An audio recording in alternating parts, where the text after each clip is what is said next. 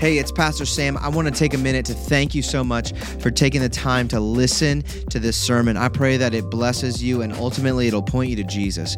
The audio comes from a sermon series called Gospel Trifecta, looking at the DNA of Sacred City Church gospel, community, and mission. Or, in other words, we're talking about the gospel message, the kind of people it creates, and how the gospel advances in our city and far beyond.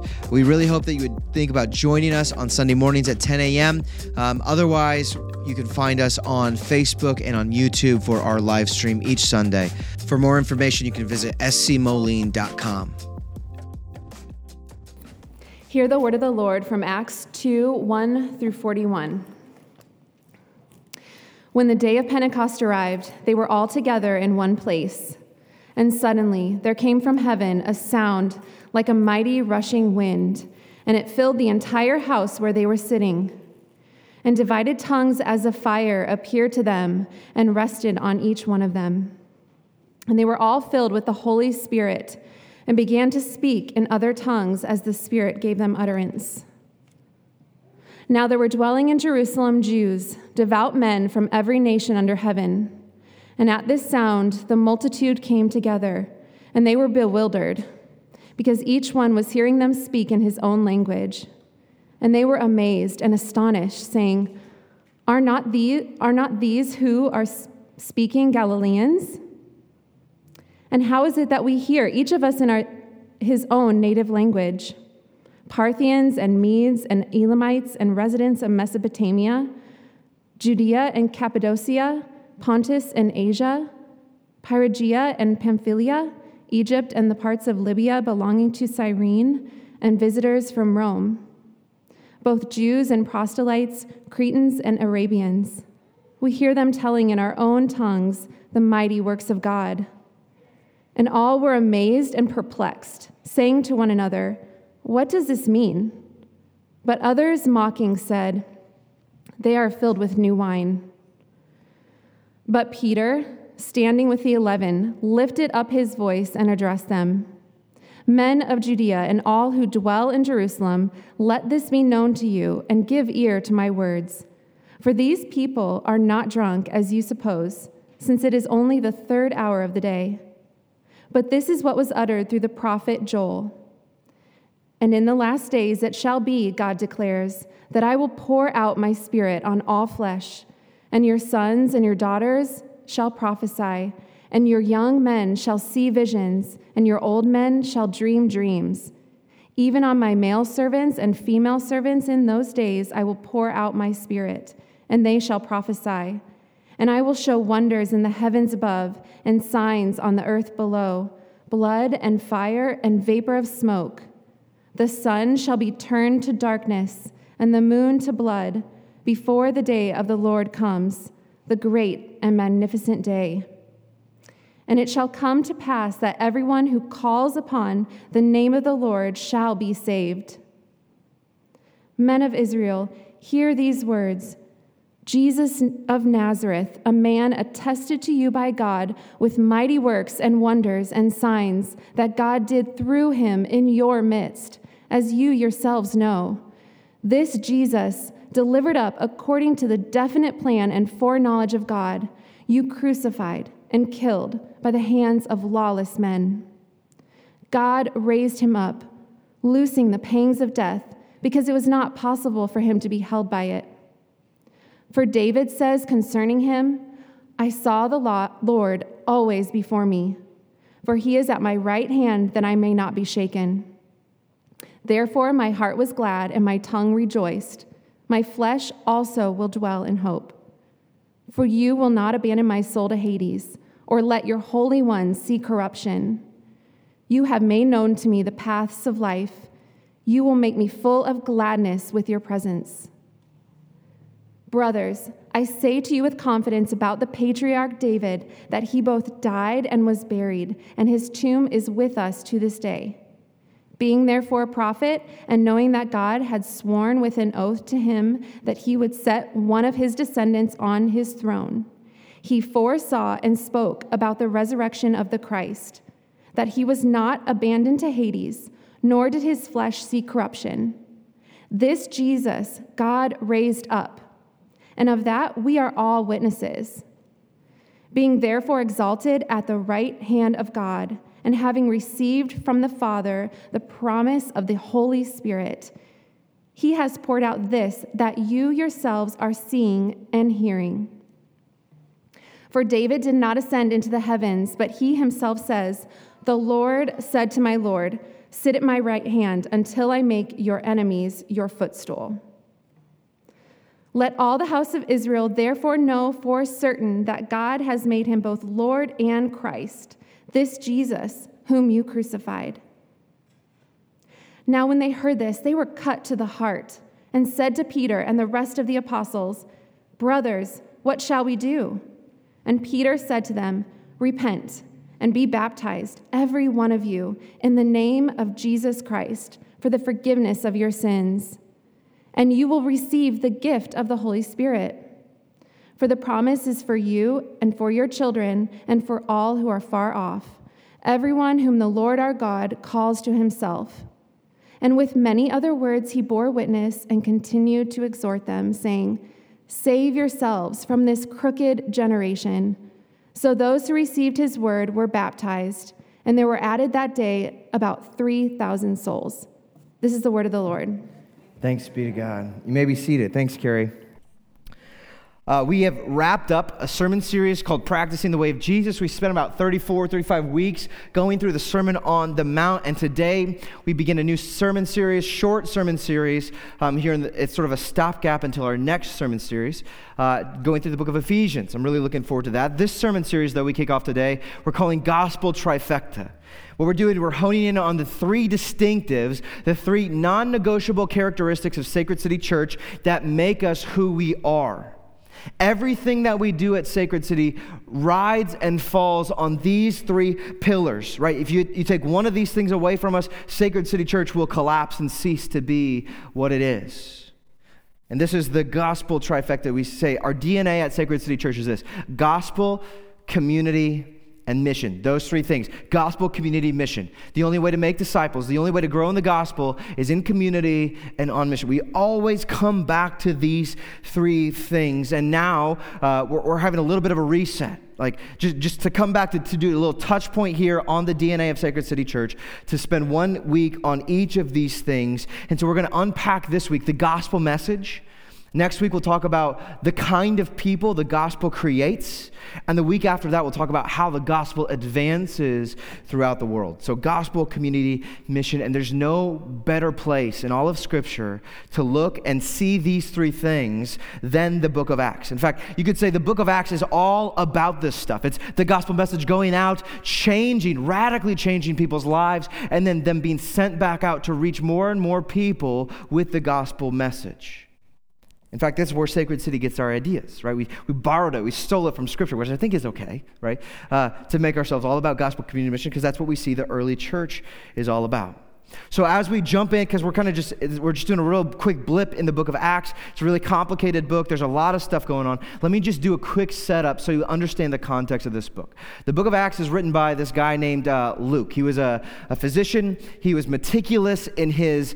Um, his documentation of the life of Jesus, right? The, the, Gospel of Luke is, is where we get that. In fact, if you, if you go through a Bible reading plan, you're going to spend the most time in the book of Luke just because he pays so close attention to detail. He's always capturing these little things, which gives it some sort of historical context and gives some sort of proof to the fact, like, hey, we're not just making up, there's like hard details that are attached to this. So in Luke's first book that he wrote, uh, he accounts all of Jesus' life. He talks about Jesus' life, his ministry, his, his crucifixion, his death, and the fact that Jesus was killed and then God raised him from the dead. Um, he was resurrected, and then Jesus is in the last scene of Luke's gospel. Jesus ascends into heaven. Well, the book of Acts is like part two of this documentation because he's documenting the ministry of Jesus as he was here on earth. The book of Acts is documenting the ministry of Jesus as he sits in heaven, and he's working through his apostles through the church.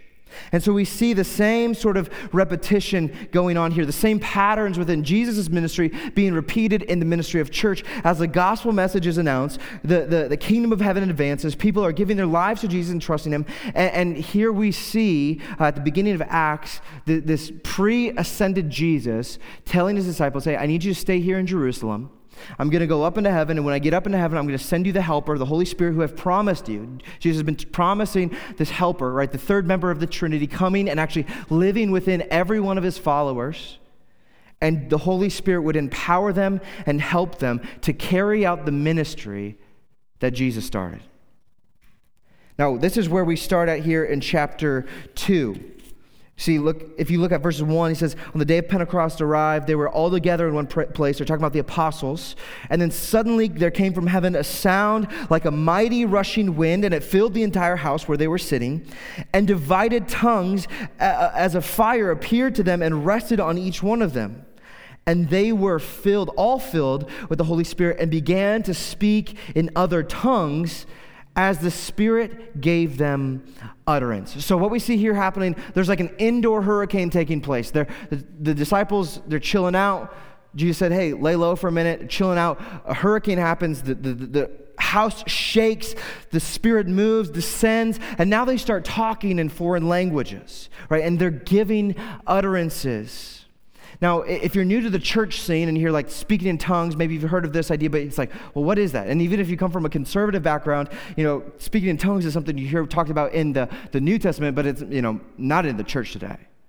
So, what does it mean exactly when they're talking in tongues? Now, Verses 5 through 13 give some sort of context here to what's going on the speaking in tongues. At that particular moment, in the city of Jerusalem, there were all kinds of people from different nationalities, different tribes, different countries, different languages, different cultures. Like literally, you have a, a diverse melting pot of all kinds of different foreigners and peoples, Jews and Gentiles from all over the place right? That's, that's why Carrie did such an extra job. It's like capturing all these different places where people were from. If you could bust out a map, you'd have pins spread across from everywhere. Everybody's drawn in here to Jerusalem for the celebration of Pentecost, which was actually um, a, a, festival that was celebrated, uh, I think it's the Festival of Weeks, that would celebrate the harvest. And so here in Jerusalem, there's over 16 different people groups here. And the Spirit is moving in the house in such a way that it spills over. All the commotion spills over from going in the house. They're out in the streets, now. The Spirit's give them utterance. They're speaking in different languages that they didn't know beforehand. And these outsiders, these foreigners, hear the commotion. They come to check it out. And they, scripture says, they're bewildered by this. They're astonished by what they see because here they have a bunch of Galileans, mostly uneducated people, speaking with a vast lexicon. Somehow, supernaturally, they have gone, gained the ability to speak in foreign languages that prior to that moment they had no clue how to speak at all. They see this, they're blown away. Who are these Galilean you know, uneducated people talking in a foreign language. When did they get educated? And not only are they hearing them speak in a foreign language, they can actually hear. When they're listening to them speak, they hear the message that they're proclaiming, right? These utterances, they're proclaiming the mighty works of God that He has done. And they see this as crazy. The only logical explanation that these, these foreigners have for what's going on is, oh, they must be drunk, right? They hit the booze early this morning, and, uh, you know, it just, or maybe they didn't stop from last night, and they're just, they're just babbling. They're a bunch of babblers. But then Peter, the one who Jesus said, On you, Peter, I'm going to build my church. You are the rock. I'm going to build my church upon you. Peter stands up and begins providing clarification for what's going on. Now, you know that if I have to get up here on a Sunday morning and explain to people who are out here, like, hey guys, we're not drunk, Promise. You know it's lit. Like something cool is happening. And Peter gets up and says, Guys, these people, they're not drunk. It's only 9 a.m. Here's what's going on. And he goes to the prophet Joel, where there's this prophecy about the Holy Spirit being poured out upon all people, on men and women, older people, younger people, the Spirit poured out, and they prophesy. And really, what they're prophesying about, he, he captures this in, in the uh, verse 21. This is what Joel says all the prophecies about. They'll come to pass that everyone who calls upon the name of the Lord shall be saved. So it's not just that the Holy Spirit is being poured out and people are speaking in languages that they didn't know prior to that moment, they have a message of salvation.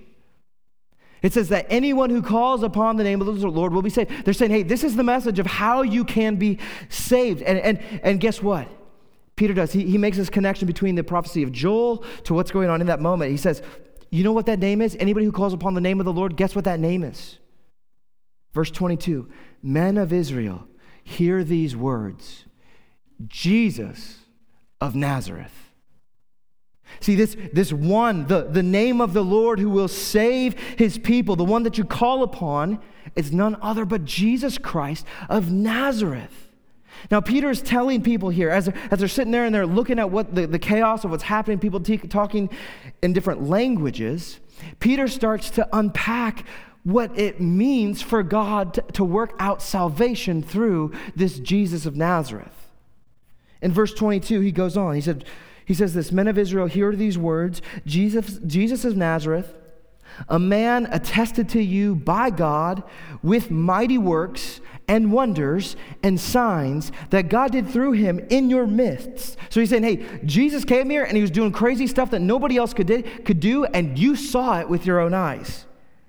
Jesus did these in your midst. As you yourselves know, this Jesus, delivered up according to the definite plan and foreknowledge of God, you crucified and killed by the hands of lawless man. God raised him up, loosing the pangs of death because it was not possible for him to be held by it. Peter's saying to these folks, like, and, and just know these guys, like, we're told that these are devout Jews, people and, proselytes, people who have come from different ethnicities, different, and, and they've come to know the God of the Bible. They've come to know who Yahweh is. They've, they have some sort of devotion to this God. And so Peter says to them, This Jesus who came and, and fulfilled all of the prophecies to the scriptures that you devote yourselves to, you, you killed him. He doesn't pull any punches here.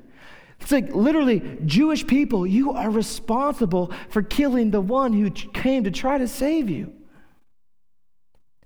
And thankfully, this didn't frustrate God's plan. It was according to God's plan, his foreknowledge that this happened. While these men, these lawless men, were trying to snuff out this Jesus, while they're trying to smolder the little flame that he had going on, God was lighting a wildfire.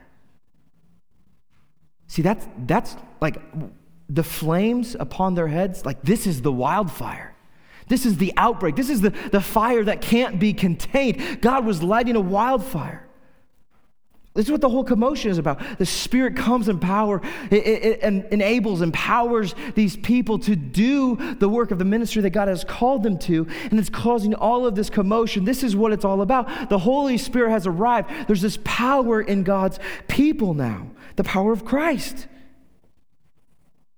And, and Peter goes through and he starts unpacking more and more, quoting David, and he unpacks this prophecy of David. And, and then he goes and he concludes his sermon here in verse 36. I, I, I don't have time to unpack all this all. There's like three dozen sermons in this passage alone.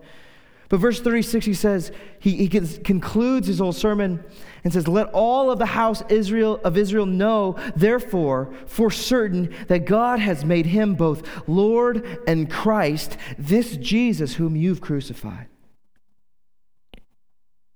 God has made this Jesus both Lord and Christ, who you've crucified. Now, the original audience here, like for us in the 21st century, sitting back in, in, in you know, in Illinois, Iowa, wherever you live, Lord and Christ aren't necessarily titles that really like spark a lot of longing.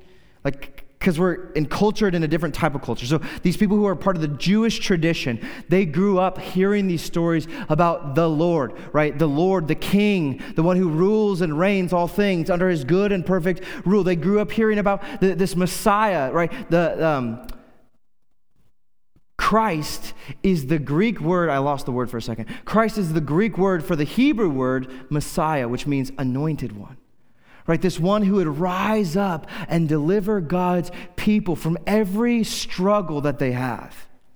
And so, going on in the back of their minds, these are categories of, of Lord and Christ that these people had a longing for.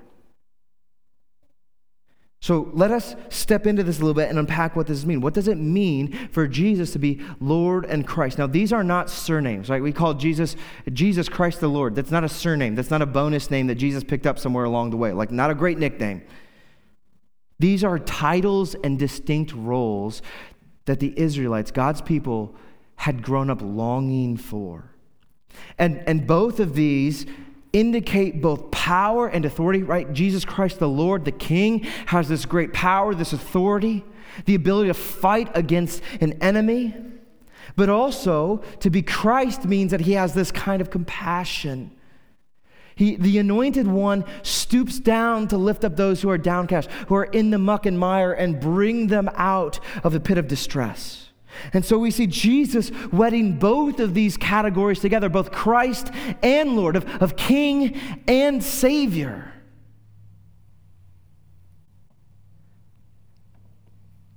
Now, the promise of the Christ, of the anointed one, goes all the way back to Genesis chapter 3. Now, if you're familiar with your Bible at all, you know in the beginning God created the earth, everything in it. It was beautiful, it was glorious, it was flourishing. It, like the way that God created the world was meant to move in, up into the right trajectory. Always improving, always becoming more glorious, never a setback, just, just the glory of God sort of being demonstrated through the created world. That's what it was meant to be like. But by Genesis chapter 3, Adam and Eve are deceived by the enemy. Satan takes the form of a serpent, moves and tempts Adam and Eve to eat from the tree of the knowledge of good and evil, the one tree in the garden that God said, hey, don't eat that. If you do it, surely you'll die. Yet they do it anyway. And when they do it, creation takes a devastating blow. In fact, in that moment, creation starts moving down this downward, downward spiral. Adam's work of tending the ground and seeing to its flourishing now becomes laborious. It's by the sweat on his brow that he's got to do. He's got to strive. There's going to be famine and natural disasters that come. Eve, as she carries children and brings them to life, the child rearing will be painful. And then you see the brokenness of, of the created world, of relationships. Adam and Eve start blaming each other. Then they start blaming God. They're mad at God. They hide from God. See, the relationship that they were meant to have with God is now fractured. Instead of going to God in the cool of the day, because they used to take walks in the cool of the day with, with God, now they run and hide. They're afraid. They're ashamed. And in the garden, in the midst of their sin and brokenness and just the, the awful thing that they set in motion here at the fall, God says to Eve, Listen, I am going to send someone from your line who will crush the enemy. Right? There will be a snake crusher who comes and he will crush him underneath of his heel. And this anointed one, this Messiah, this Savior will come and he will save God's people from this sin. He'll save them and restore all things back to the way they were meant to be.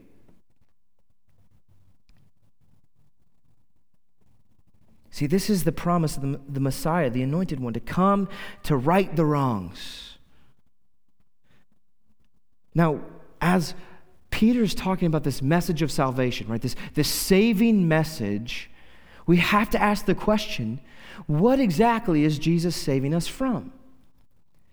Now, the basic answer here is sin. Ultimately, Jesus saves people from sin. We see that, right? There's this question of what should we do now? Peter says, Repent and be baptized, every one of you, in the name of Jesus Christ for the forgiveness of your sins. Now, when we bring up the topic of sin, our culture tends to like roll their eyes at this. Like, oh gosh, here church people go talking about sin again. Always these Debbie Downers talking about sin. And, and what happens is they get sort of numb or, or they start brushing off this language about sin. In fact, in some ways, we've seen this topic, this language of sin, be hijacked and it becomes a sort of marketing strategy. It's like things are sinfully naughty, sinfully delicious, right? And we sort of pull it and we normalize it in our culture. It's okay. Sin's a cool thing. We can tolerate it. We don't need to get our undies in a bundle about sin everybody's a sinner. What's the big idea? Or, you know, what's the big, big deal about that? It's just part of the human condition. But the Bible actually tells us that sin wasn't meant to be the human condition. Sin is the fallen condition of our humanity, but it wasn't meant to be a defining characteristic of the human condition. You see, actually, at its core, sin is anti human. Sin is inhumane, it's anti God. It, it is destructive. It unravels God's design for our world. It frustrates our lives, our relationships, the, the relationship that we have with this world. It takes power and corrupts it. It brings sickness and famine and disease and all of these. It just brings utter chaos upon God's creation. Now, archery terms, sin is an archery term. In fact, this is where it comes from this idea to miss the mark. So when we say, hey, we're sinners or, or there's sin, it means that we've missed the mark. We've, the bullseye has been drawn and we've missed far right. Francis Spufford says it's not just a matter of missing the mark, like, oh, I'll try again. But it's a, sin is the human propensity to screw things up. Like our default tendency, because we're in sin, is only to lead us to mess things up and frustrate God's design for the world. And thus, creation, if, if it perpetuates in sin, not only does it unravel, but it continues unraveling. It gets worse and worse and worse, brings calamity and chaos upon God's people. But it's not just that we're innocent bystanders to sin. Like, it's not just sin passively happens to us and it frustrates us and sin makes our life complicated. Actually, we are complicit in sin. That when we are born, we are born sinners with this heart of rebellion in us. We insist on doing things our own way. We hear things from Scripture that tell us, hey, this is God's design, and say, yeah, yeah, yeah. Let me try it a different way first. We push away from a relationship with God as our creator, with other people, and by doing so, we, we live this subhuman life. In fact, beneath every human problem, every societal ill is the problem of sin. And just because everyone is a sinner doesn't mean that we ought to ignore it. It'd make as much sense as like a doctor standing in a hospital and says, Well, everybody's sick here, I'm just gonna go home for the day. It doesn't make like eh, just because everybody has the, the disease doesn't mean we just say, ah, it is what it is. See, sin is the real pandemic. It infests our desires, our minds, our hearts, our motives. It totally corrupts us. In fact, the psalmist says, like, above all things, my heart is deceitful. Right? My heart has been marred by sin so totally that I can't even understand my own heart. And so we see here okay, not only do we live in a world where sin is present, but I'm, I'm also complicit in sin. There's another layer to the salvation. When Jesus says, Look, I'm taking the punishment for you. In the Garden of Eden, God said, Eat of this tree, and surely you will die. Paul tells us in Romans, the wages of sin is death, right? If you sin, sin will cost you any everything. Like you cannot afford to sin. And this is one of the reasons why Christians sing, Jesus paid it all. That Jesus, He went to the cross, He bore the punishment for our sin. 2 Corinthians 5 tells us, He who knew no sin became sin the sin of all humanity was placed on him so that we might become the righteousness of God. See, on the cross, God poured out his wrath on Jesus, condemning sin in the flesh. He punished sin. The punishment of sin was fully executed on Jesus. And we see this in the physical agony of Jesus. Even before he gets to the cross, he's sweating drops of blood. He gets there and his body is torn apart. He's stabbed, he's whipped, he's beaten, he's mocked, the humiliation, but the, the physical agony of the crucifixion is only the tip of the iceberg. The real punishment of the crucifixion was when the Father turned his face away. See, from eternity past, Jesus had enjoyed communion with both the Heavenly Father and the Holy Spirit together forever. They've enjoyed each other, they had this beautiful union. Three in one, a joyful dance of the Trinity. C.S. Lewis talks about that. And then here on the cross, God the Father turns his face away from Jesus as his wrath, the whole cup of wrath, is poured out upon Jesus. Now, you know the pain of losing someone. The longer you're connected with someone, the more meaningful that relationship is. Right? If you have a goldfish for a day and you lose that goldfish, flush it, get a new one, it'll be fine. But if you have a dog that's been with you for 20 years, and you lose that right? That, that's a painful experience. The length of time gives a gravity to the weight of the loss. Same true with a, a widow or a widower. The length of the marriage intensifies the grief of that loss. Jesus had eternal relationship with the Father, and in that moment, it was all taken away. The crushing blow of that is really what put Jesus. See, Jesus didn't need the cross, people. Jesus didn't, his body didn't have to get beat up like that. See, it would have been enough, it would have been sufficient for the Father just to turn his face from him, and that, that spiritual death would have been enough to put Jesus in his grave. But the crucifixion shows us the gruesome reality of sin.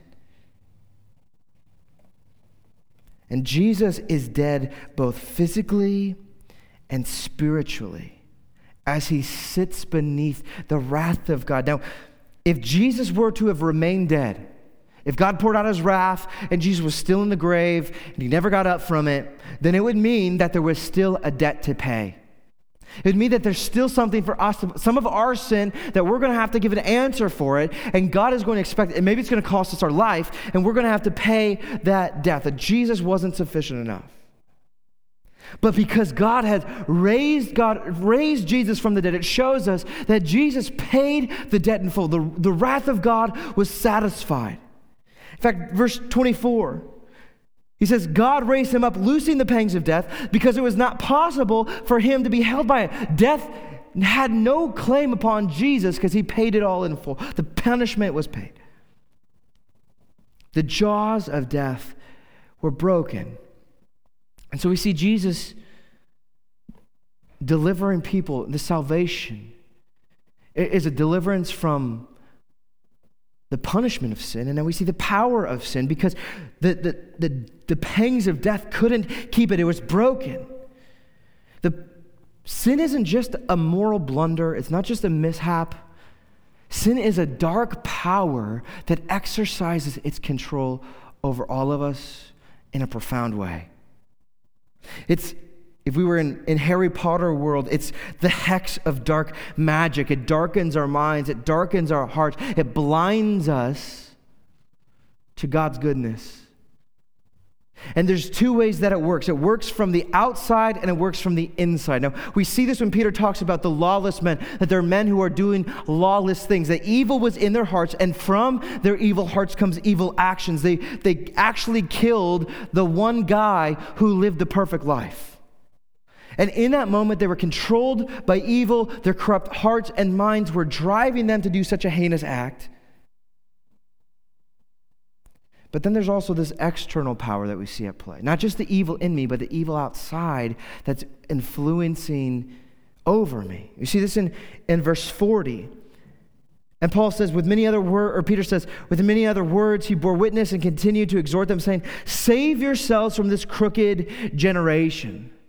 See, Peter is saying there is a power at play in this world, a power of darkness, an evil power. Paul talks about this in Ephesians 6 the powers and principalities of the world, dark spiritual forces that are pulling us away from God. Now, some of them are subtle, some of them are very obvious.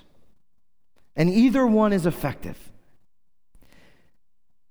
Peter is saying here that Jesus is providing a way out. he's defeating, he's rendering the power of sin useless by defeating the power of sin inside of us and outside from the world. Jesus saves people from the power of sin not by just escaping from those powers, but destroying those powers. Romans chapter 1 says the gospel is the power of God for salvation. The power of God. That's a key phrase. right? It's the dunamis. It's, it's the dynamite. It's the raw power. It's an explosive power. It bursts the light of God in the center of darkness and pushes back all of the darkness that sin has brought with us. It's a co- cosmic collision of the forces of good and evil, and good prevails. That's what J- John talks about in the beginning of, of his gospel that in him was the light. The light overcame the darkness. The darkness could not overcome him. Paul talks about this again in Colossians chapter 1, where Jesus disarms the rulers and powers and he puts them to shame on the cross. So, all of these powers that are at play, Jesus shows, let me, let me show you an even greater power. I will defeat you, I will neutralize you, I will eradicate these powers. I will pull you out of sin's gravitational pull. You see, what the cross was meant to do was to humiliate Jesus, to get his disciples to shut up and go away and just become nobodies. But Jesus took the shame of the cross and he flipped it. See, what was meant to be shameful to Jesus shamed the sin and the darkness and the evil of Satan in the world.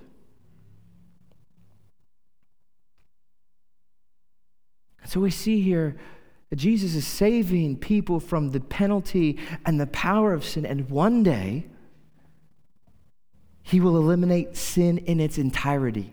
One day, there will be a day when sin is no more. It's vanquished forever, not even a lingering thought of it.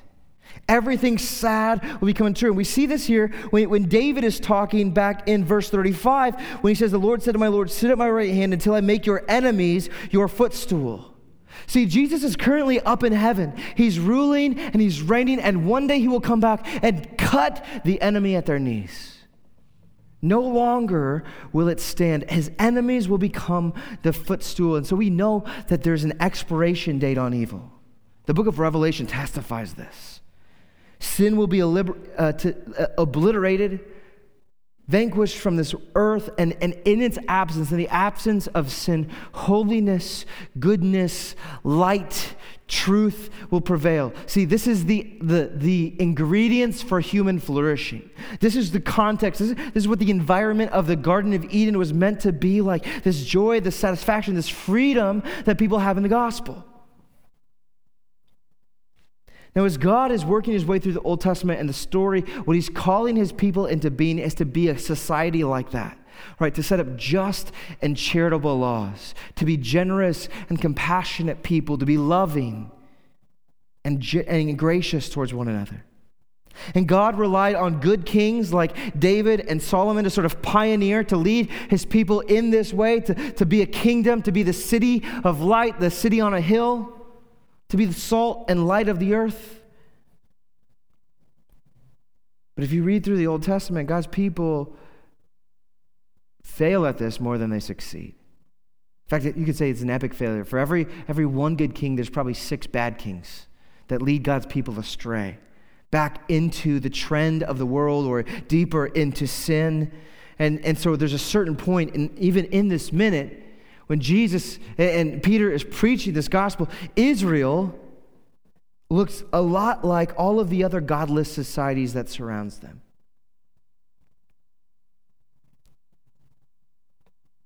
But this is where Jesus steps in, not just as the Christ, not just as the Messiah who saves his people, but as the true King, the only one who can step in and take the, the, the title, the office of Lord. Jesus steps in as the head of God's people to lead them in God's ways to do something that no other human king was capable of doing. And doing so, Jesus leads his people into the kingdom of God. And we see the authority, the power of Jesus displayed as, as light pushes back the darkness. We see this in his miracles, right? All of these mighty deeds the, the disciples are proclaiming about. Jesus pushing back darkness. Yeah, there was the resurrection, which set off this whole new thing. But Jesus was bringing the kingdom of God here and now, and it's available, it's real, it's actualized wherever the, the, the lordship of Jesus is acknowledged. Now, one day, it will be here in its fullness. One day, the earth will reflect the glory. It'll all just sing the praises of Jesus. But anywhere right now where hearts say, Jesus, I see you as my Savior and my Lord, there is where the kingdom of heaven is. And so, as Peter says this, like Jesus Christ, he's this Lord. He's the Christ. That's, that's the context of these titles. That's what makes people go, whoa. They see the fulfillment of what God has been promising his people for years and years and years, decades and centuries. They see in this moment that all of the things that Scripture is pointing to is actually Jesus, and we just killed him a few days ago. And in that moment, here's their response. Verse 37 they were cut to the heart. When they heard this, when they heard the message that Jesus is both Lord and Christ, they were cut to the heart. And they said to Peter and the rest of the apostles, Brothers, what shall we do? See, there's an urgency in their voice. What do we do? What do we do? And Peter says to them, Repent and be baptized, every one of you, in the name of Jesus Christ for the forgiveness of your sins, and you will receive the gift of the Holy Spirit. For the promise is for you and for your children and for all who are far off, everyone whom the Lord our God calls to himself. And with many other words, he bore witness and continued to exhort them, saying, Save yourselves from this crooked generation. So those who received his words were baptized, and there were added that day about 3,000 souls. See, when the people heard this message of salvation, they were cut to the heart. It wasn't just this intellectual thing of like, oh yeah, I see how the pieces can. They realized that this sin was a more profound problem. Was more real to them than they even knew. And Jesus did something about it. They were, became a real uh, aware of their condition, aware of their need for a Savior, aware of their need for a new King, and their longing for the kingdom of God and they found it met in Jesus. And so they say to the apostles, What do we do? What shall we do? Now, I think it's really easy for, I think that there's probably a lot of, um, there's a sincerity in this question, but there's a way that this can also get skewed. Because as we hear the gospel message, it's not just something we receive, it's something that, okay, now I have to do something. So it's like, it's, it's more of good advice. Here's 12 steps. Here's five ways to be a better human being. Here's what you got to do now. And then here's the next step. That's not the message that Peter is presenting to them. It's not good advice. The message that Peter is giving is good news, it's hard news. It's not about what you do, it's about what's been done. And he points that it's all been finished. Jesus finished on the cross. He said, It is finished. He paid it all. Sin was conquered. The enemy was defeated. Sin was dealt with once and for all, and the wrath of God was satisfied. And the way that you access that isn't by squaring your shoulders with God. It's not by pulling yourself up by the bootstraps. The way you get access to this is by collapsing on the mercy of God. It's by realizing there's nothing that I can do to make myself more presentable. There's no way that I can posture or pretend so that I become more desirable to God. What the realization is that I am a sinner and there's no hope for me aside from the work of Jesus. And so, what do you do? I receive the gift of grace. Ephesians chapter 2 talks about this. For it is by grace you have been saved, not of yourself, not of your own doing. It's a work of Jesus. And so we gain access to this message of the gospel by faith. That's why you see them saying, and they heard this message, they received his word and were baptized. The only prerequisite to coming to Jesus is to acknowledge your need of him to turn to Him and to receive this good news that Jesus had stood in your place. Not did He just stand in your place, but He gives you His place. He calls you righteous. He, he takes away your sin and gives you his own righteousness. See, this is the good news of the gospel. Paul says this is trustworthy. We heard this this morning and worthy of full acceptance that God saves sinners. That's the only kind of people who God saves. He doesn't save people who got their stuff together and, you know, I'm overall a pretty good person. He saves sinners. People who come face to face with the reality, with the, the problem of sin, not just as an external thing, but an internal thing in my own heart. And he deals with it as both Lord and Christ.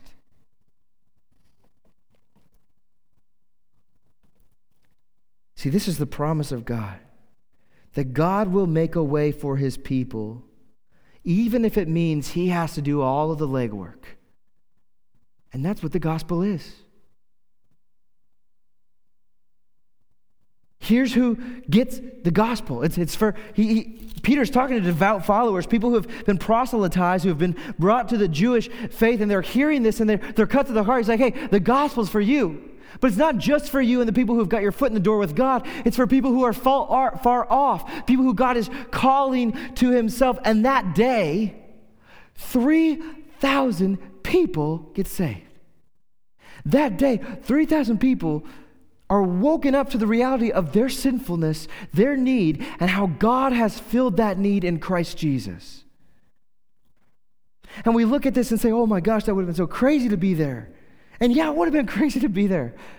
But God hasn't stopped doing that. God hasn't stopped calling people to Himself. Even in this city, there are people who belong to God, who He's calling to Himself. That the message of the gospel is just as relevant as ever. People who are searching for meaning, for, for a, a, a solution to their deepest problems, God says, I have good news for you. And Jesus is standing there eager to receive sinners, all of your failures, all of your rejection, your downcast. Jesus has open arms to meet those. And as he takes you in, he gives you a new story. He gives you a new life. He gives you a happy ending. He gives you the gateway to human flourishing. When, when Nicodemus comes to Jesus and says, Hey, what, what must I do to enter the kingdom of heaven? Jesus says, You got to be born again. How do you get born again? How do you crawl back into your mother's womb? No, Jesus says, listen, it's a spiritual birth. And that's what baptism is about. It points to this spiritual rebirth that takes place where you actually become a new creation. The old is gone, the new has come. The gospel has woken you up. And this new life begins with baptism.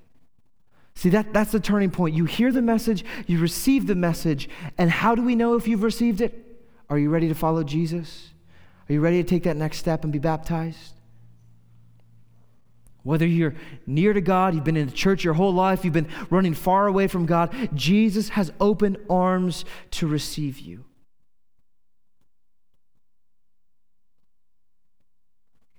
Now, I'm praying that the Lord continues to cut people to the heart like we see here, that we be convicted of our sin, of righteousness, uh, righteousness of judgment, that we would be pinned against the wall and realize that our only hope is Jesus, and if there's somebody in the room today who's coming to that realization, maybe for the first time, that's ready to say, I see the gospel. I see what Jesus has done to save me from the problem of my sin, to put me on a new trajectory, and you're ready to take that, that next step.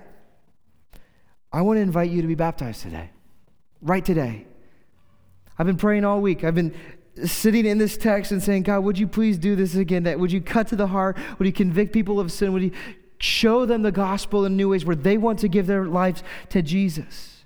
And so we've made preparations for you that if this is the case, if this is you, we want you to take that next step. There, in this back room here, I've got water in the baptism tank. I've got shorts and t shirts. You can change, you can baptize today. After the sermon, I'm going to go stand in the back if that's you. Let's talk. I don't know. Maybe the Lord baptize somebody. But we've made these prep these preparations so that if you are ready, you can receive the gospel and come to the waters of forgiveness. And for those of you who have been baptized, those of you who are in Christ, remember your baptism. You're no longer defined by your sin. You're no longer defined by your failures, but defined by the grace of Jesus. That is who you are. That's why Paul says, By the grace of God, I am who I am. I've been made new that through the power of Christ, you have been raised with Christ. And as the Holy Spirit is living in you, you have this power to live a new life unto Christ. And so, one of the reasons why at Sacred City we'll never move past the gospel, we'll never say, okay, this is, this, these are the ABCs of the Christian life. In fact, the gospel is the A through Z's of the gospel is because there's never a moment in your life where the gospel becomes irrelevant. There's never a moment in your life where I think I've got enough uh, resume of being a good Christian person that I can just sort of, you know, put that on the back shelf for a minute. In fact, Paul shows up to the Galatians and says, Galatians, what are you guys doing? Why have you left the gospel? What has bewitched you? Why have you departed from the message that actually saved you? Do you not believe that it won't sanctify? So, the gospel that saves is also the gospel that sanctifies. Christian, it's the gospel that helps move you deeper and deeper into this identity in Christ. In fact, as we come up into the, the season, we're going to go through the, um, the sermon series in Ephesians. That's what it's all about. It's identity formation, it's pushing you deeper and deeper into your identity in Christ. And so, Christian, remember your baptism. Repent for your sins. Turn to Jesus. Realize that the Spirit of God is living in you and this power that drives you forward into the likeness of Christ. And as we see the robust gift, the glory of God's grace, let us not hold our tongues, but have our tongues loosed like we see here in the book of Acts to proclaim of God's marvelous wonders. Not that we would just see, there's a difference in having a biography of a life story and a testimony. If Jesus has stepped in your life, you no longer have a biography, you have a testimony of the mighty works that God has done. Let us never stop proclaiming God's powerful work in Christ Jesus. Heavenly Father, we thank you for your mercy. We thank you that it's by grace alone we are saved, that you have delivered us from the power of sin, the punishment of sin. And one day you will totally eradicate sin and it will no longer have any presence here in our life. God, we want to know you. We want to know a God who does this for undeserving people like me. We want to grow to be like Christ. So help us, give us your spirit, remind us of the gospel more and more, solidify our identity there as beloved children who are brought into the family. And let us see your power move day in and day out, bringing new people to the family for them to, be, to believe and be baptized, but also for Christians just to believe and live a life of faith and repentance. For our good and for your glory, Jesus. In your name we pray. Amen.